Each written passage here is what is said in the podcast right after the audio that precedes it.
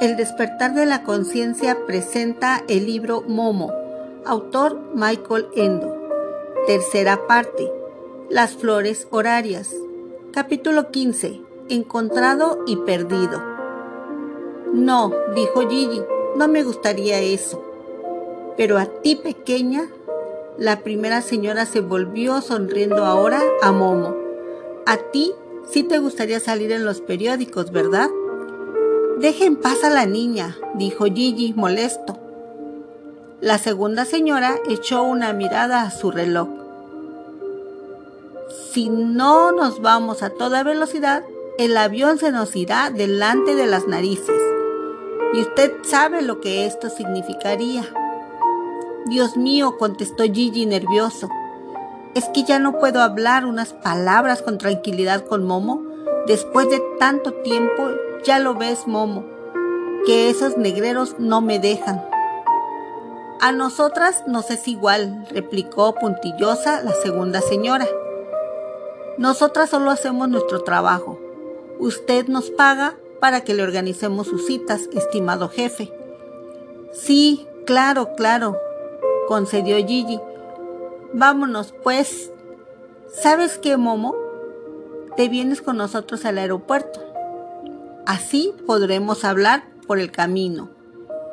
Y después, mi chofer te llevará a casa, ¿de acuerdo? No esperó a que Momo contestara, sino que la llevó de la mano hacia el coche. Las tres señoras se sentaron en el asiento posterior. Gigi se sentó al lado del chofer y sentó a Momo en sus rodillas. Se pusieron en marcha. Bien, dijo Gigi, ahora cuenta, Momo, pero todo por orden.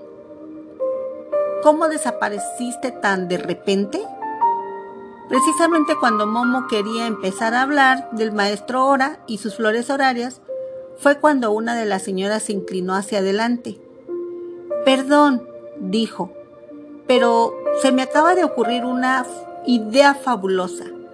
Deberíamos presentar a Momo a la Public Film. Sería exactamente la nueva estrella infantil que necesitamos para su historia de vagabundos, que pronto empezará a rodar.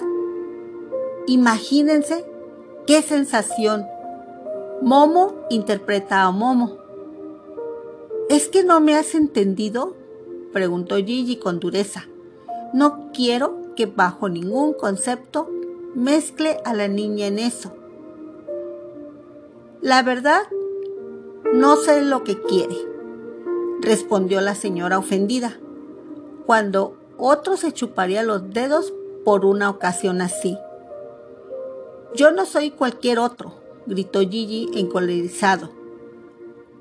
Vuelto hacia Momo, añadió, perdona, Momo. Puede que no lo entiendas, pero no quiero que esa jauría también te agarre a ti. Ahora estaban ofendidas las tres señoras. Gigi suspiró, se llevó las manos a la cabeza.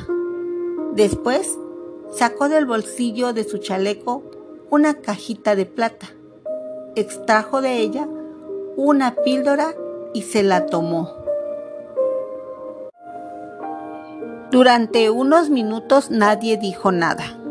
Por fin, Gigi se volvió hacia las señoras. Perdonen, dijo agotado, no me refería a ustedes. Tengo los nervios destrozados. Está bien, ya estamos acostumbradas, dijo la primera señora. Y ahora, prosiguió Gigi, dedicándole a Momo una sonrisa un tanto torcida. Solo hablaremos de nosotros, Momo. Una pregunta más, antes de que sea demasiado tarde, interrumpió la señora. Es que estamos a punto de llegar. ¿No me podría dejar que le hiciera rápidamente una entrevista a la niña? ¡Basta!, chilló Gigi, iracundo. Yo quiero hablar ahora con Momo, y en privado. Es importante para mí. ¿Cuántas veces habré de decirlo? Usted mismo siempre nos reprocha, replicó iracunda también la señora, que no le hago la suficiente publicidad. Es verdad, sollozó Gigi. Pero no ahora. Ahora no. Es una verdadera lástima, opinó la señora. Haría llorar a la gente, pero como usted quiera. ¿Podemos dejarlo para más adelante? ¿Sí? No, la interrumpió Gigi. Ni ahora ni más adelante. Y ahora cállese, por favor, mientras hablo con Momo. Un momento, contestó la señora con igual vehemencia. Se trata de su publicidad, no la mía, y debería reflexionar si en los momentos actuales puede permitirse el dejar escapar una ocasión así. ¡No!, gritó Gigi desesperado.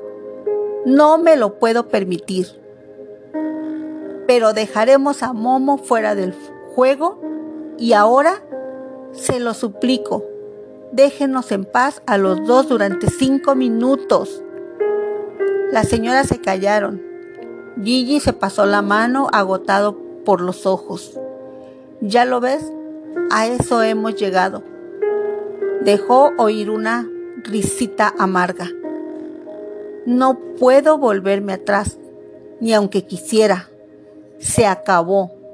Una cosa te puedo decir, Momo. Lo más peligroso que existe en la vida son las ilusiones que se cumplen. Por lo menos cuando ocurre como en mi caso. Ya no me queda nada con qué soñar.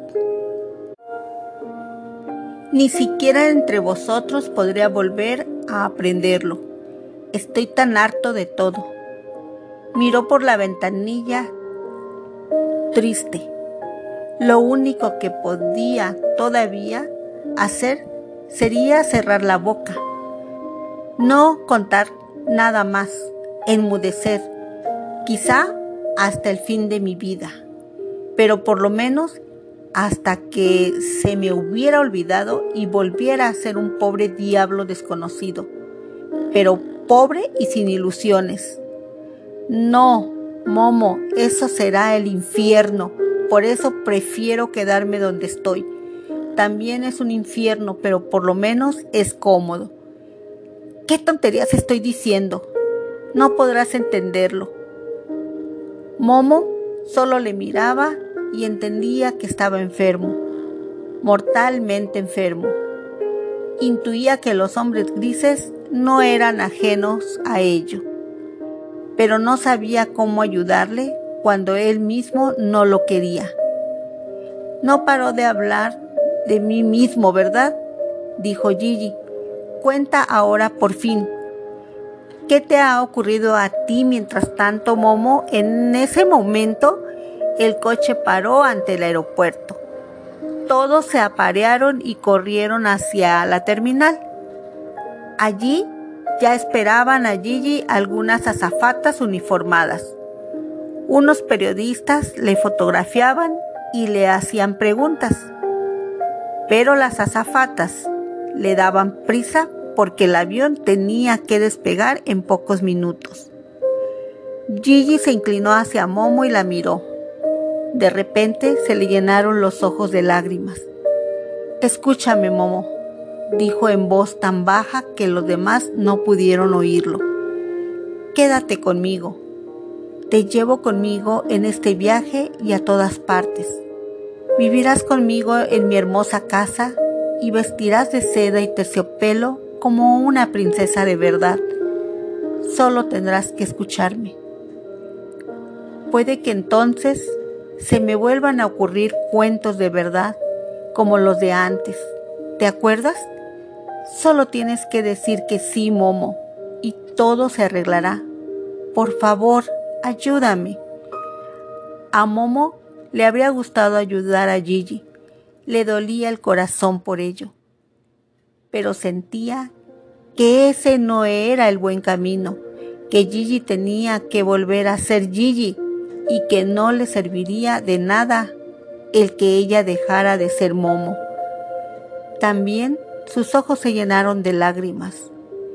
Movió la cabeza y Gigi la entendió.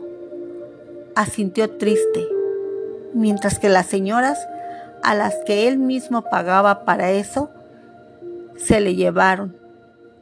Volvió a saludar con la mano desde lejos. Momo se devolvió el saludo y ya había desaparecido. Durante su encuentro con Gigi, Momo no había podido decir ni una sola palabra y habría tenido tanto que decirle. Le parecía que ahora, cuando le había encontrado, le había perdido de verdad. Se volvió lentamente y se dirigió a la salida de la terminal. De pronto, le recorrió un susto tremendo. También había perdido a Casiopea. Fin del capítulo 15. Conecta con tu interior, conecta con la abundancia.